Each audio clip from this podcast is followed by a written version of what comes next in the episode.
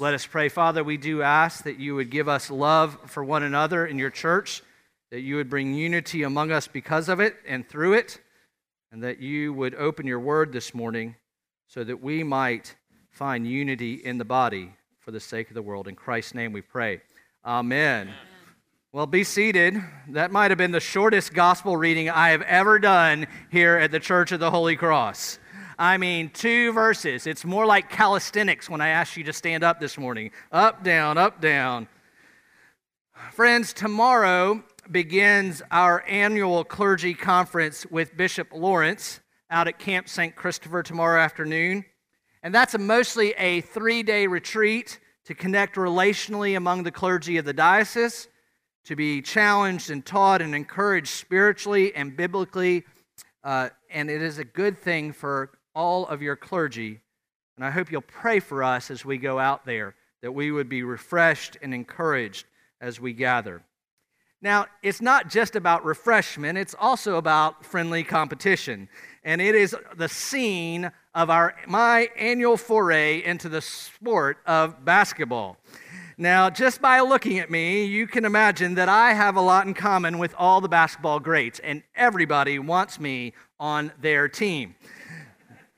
But looking at me, you would actually not think that at all, would you? So, nevertheless, despite my objections year over year, my friends invite me to play basketball on Tuesday afternoon, saying kind things like, You, Trevor, have something to offer on the basketball court. And friends, they are right. I do have something to offer on the basketball court. I specialize in one thing, and that thing is fouling people. I'm really good at it. Truly, I can leave you bruised and you didn't even know I was there. That is what I have to offer to the team. A few years ago, I was reading a book. We, the clergy, were reading a book on discipleship that was titled Church is a Team Sport. And throughout the book, the author belabored this metaphor that the church is akin to a team. The church is not that preschool jingle that you might have rem- remembered. Here's the church, here's the steeple, open the door, and what? There's all the people, right? No, the church is the group of people. A group of people like you and me who are marked by faith in Christ, given by faith God's Holy Spirit, living together in a community and fulfilling his purpose. We are a people who wear the same uniform. We clothe ourselves in Christ and work together as Christians in the world. This morning, we begin a series of sermons called We Are the Church. And we begin by asking the question what is it? What is the church? And what is yours and my part in it? And so, as you take out your scripture sheet and look at Paul's letter to the Corinthians there, let me set the stage for you. Paul is writing to the church that he established. And his principal concern is this is that they would live together and work together in unity. See, two errors had creeped into the church in Corinth one marked, one error was marked by arrogance, and the other error was marked by perceived unimportance. And what it did was it affected both the Corinthians, they both affected the Corinthians' ability to give the gospel of grace, to share it with the world. And so in Corinth, these two issues uh, and errors centered on spiritual gifts and power. And some people said that their gifts were more important. And in so doing, we're belittling the people with lesser gifts, less public, less uh, seemingly significant, less uh, dramatic gifts. Now, it's not difficult, I think, for you and I to imagine what that makes you feel like, because I'm certain that every one of you has, at some point, just like me, experienced being put down and belittled in place, right? Where somebody says that you don't have what it takes to do whatever it is you're trying to do. And so it was creating in the church disunity where God's love is supposed to create unity. See, here at Holy Cross, as a church that seeks to follow Jesus, to be formed by him, and to fulfill his mission, as a church of disciples making disciples, Paul's message in 1 Corinthians 12 is vital for our understanding of our own individual roles and the importance of them in the church, in God's big mission. Because you and I probably have a tendency to say things like this I don't really have any skill or gift to offer. Sometimes when we are feeling particularly spiritual, we use fancy words like, that's not my calling. Or, I don't pretend to be as important as you. We have fault, some sense of humility, sometimes false, sometimes real. We might say that as when we're speaking to the pastor or a life group leader or somebody on the music team or somebody who is doing some outward ministry. I don't really have a ministry, and that's okay with me, sometimes people say. But is that really okay? There was a famous Welsh preacher named Martyn Lloyd-Jones, and he wrote this Men and women no longer exercise in sport as they used to. Instead, people tend to sit in crowds and just watch other people play. And I fear that the tendency is even, even presenting itself in the church. More and more, we see people are just sitting back in crowds while one or two people are expected to do everything. Now, that, of course, is a complete denial of the New Testament doctrine of the church as the body of Christ, where every single member has a responsibility and has a function and matters. Friends, with this challenge, that the Christian life is not one for you to observe, but instead to participate in, as one participates in a playing of a sport. With this observation, we turn from the metaphor of sport, right, to the metaphor of Paul's letter to the church in Corinth, where he tells them and he tells us today that we are part of the body of Christ.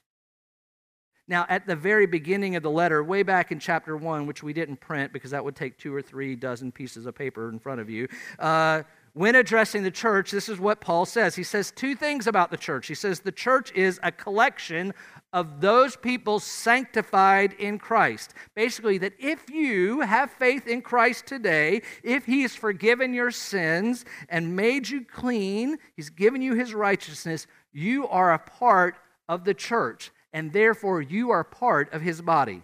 He goes on to say that those sanctified in Christ are called to be saints together. Say the word together. there you go. Together. The operative word here is together. So the church is a group of people who've been forgiven by Jesus and called to live together in community. Now, contrary to my nursery song about the church, where here's the church and here's the steeple, it's all the focus is the sentence is on the building. The church is a people, not a place. And you can see this in our vision of Holy Cross. If you look at the very beginning of this, uh, of our vision, Holy Cross is a community living for Christ. Holy Cross is not an institution. Holy Cross is not a, uh, a, group of buildings. Holy Cross is a community. And Paul's metaphor to explain our unity with each other is the metaphor of the body. If you look down at verse 27, Paul writes this He says, You are the body of Christ and individually members of it. He says so emphatically. It's, it's more like, You are the body. You are the body. You are the body. That's what he's saying. You are the body of Christ. His emphatic exclamation is that you are God's body, Christ's body in the world. And individually, you are members of it. So the first part of the sentence is you, plural. You, y'all, or for Southerners, all y'all, right? All y'all are make up the body.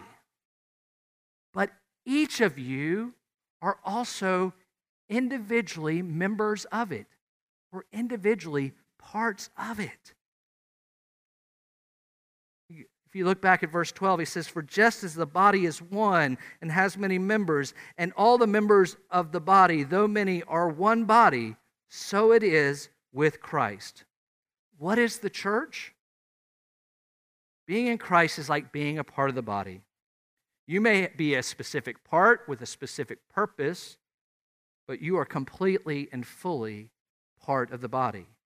And in order for you to live, and in order for you to function, you have to remain a part of the body, right? And that is what God does. It is His work. And you see it in verse 13. Paul goes on For in one spirit you were all baptized into one body. Jews and Greeks, slaves or free, all were made to drink of one spirit. Basically, the Holy Spirit, which is given to you in faith, which is uh, represented and affirmed in your baptism is the uniting factor of all believers. That if you are in Christ today, God's promise is that His Holy Spirit is going to be living right here in you, in your brain, in your heart, in your body, in your hands, in your feet. All the things that you do are, in, are, are filled with His Holy Spirit. It is the work of God uniting you not just to Him, but uniting you, all of us together. God makes you a part of his body. And being a part of the body, friends, is a good thing. It's important. First of all, it's important because it's Jesus' continuing presence in the world. He's got a purpose for you to be living in the world for him. Think about it. Wherever Jesus went, he brought the kingdom of God throughout the gospel. And it's not just symbolism, it's just not metaphor or analogy here, but you and I, as the church collectively, wherever we go, we bring the kingdom because we are his body. See how important that is? And it makes it very important for you and me as well. Whether you are Jew or Greek, slave or free, whether you are an extrovert or an introvert, whether you are a public speaker or an encourager in private, whether you have fancy public gifts or quiet prayerful gifts, you are important. You are essential to the body. See, this is how Paul gets at the two errors that were entering into the church in Corinth. Remember, the, the two errors were those who thought too much of their spiritual gifts and their abilities, and those who thought too little, right? Those were the two errors.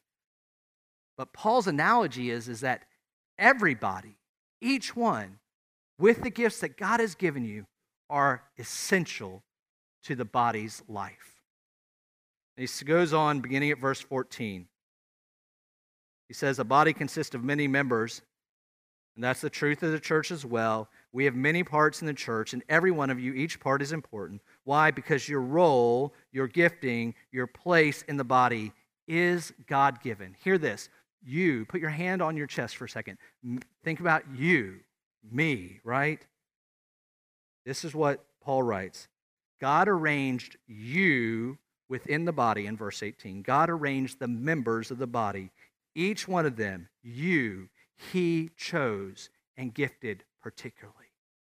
Oh, how marvelous is this, friends? How incredible is this? You have a distinctive gift, a distinctive purpose to function as part of God's body. And the image is this is that if you were not to function, the body would cease to exist. Now, God is uh, bigger than the analogy, right? All analogies eventually fall down. But just think about this for a second. If all of a sudden my heart were to say, you know what? I'm tired of doing all this pumping of the blood. That stomach down there does nothing, and I do everything. I'm done. I quit. What happens? The heart itself will die, right? The whole body will die. What happens if the stomach stops functioning? I also die, right? No nutrients, no food. What happens if my hand can no longer feed my mouth and my esophagus can no longer put the food in the stomach? The body dies, right? That's the image of the importance of each one of us. Is that the body needs all the parts to function. The body needs all the parts to function. So it is with Christ. So it is with you. God, by His Spirit, made you a part of His body, and every part has a distinctive function, and every part is necessary. So necessary that to the church and the community, one part cannot say to themselves, as Paul writes in verse 15, Well, because I'm not a hand, I'm not part of the body. We don't get to choose that. Whatever your gift, God gave it to you for the glory of His name. Or because I am not whatever. I cannot pray eloquently, or I cannot public speak, or I cannot, I don't know all the stuff about the Bible, or whatever. That must mean that I'm not part of the body. Friends, you are the body, part of the body. You are the body, and you are important. Likewise, the body cannot, the eye cannot say to the hand, I don't need you. The physical body needs each part to function for our survival, and Christ's need, body needs every part to function and to survive. Each part in Christ. Friends, this is marvelous. It is marvelous news that God has given you a purpose. It is marvelous news. You are important to the body of Christ. I want you to sit back for a moment. I know you're all sitting back. Close your eyes. Take this in. Just listen to these, word, these words. You have something to offer to Jesus. Don't think about the person next to you or the comparison that is natural in the human life. You have something to offer Jesus. He has given you a purpose. Do you know what it is?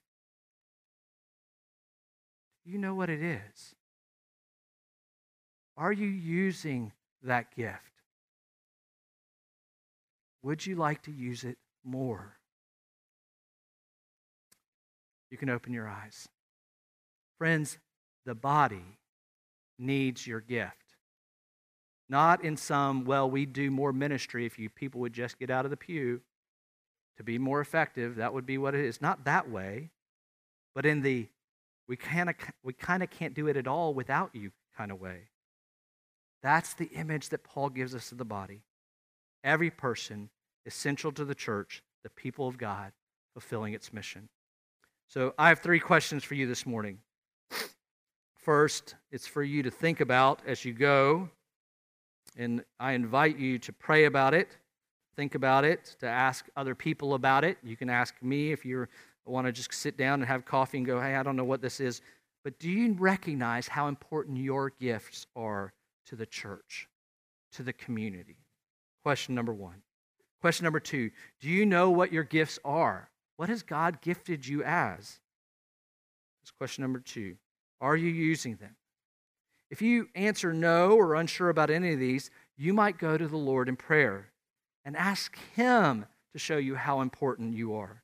Ask Him to show you what His gifts are that He's given you, and ask Him to help you use them. There are going to be prayer ministers at the back this morning. I encourage you to go back there and they can just pray over you. God, would you reveal and release this person, this man, or this woman's gift? Just line up. Pray over that. Have them pray. Ask the Lord what your gifts are. Friends, you're part of a body, you're on a team. Go out there and do your part. Me, on Tuesday, I'm going to go out there and foul somebody. Let us pray. Lord, thank you for making us a part of your body and giving us each gifts for your purpose to be used in and through this community of the church. Reveal in each one of us our giftings. And I pray that you would release each one in power, in the power of the Holy Spirit. Give us a heart and a will to use our gifts, big or small, public or private, in your body and for your glory. Amen.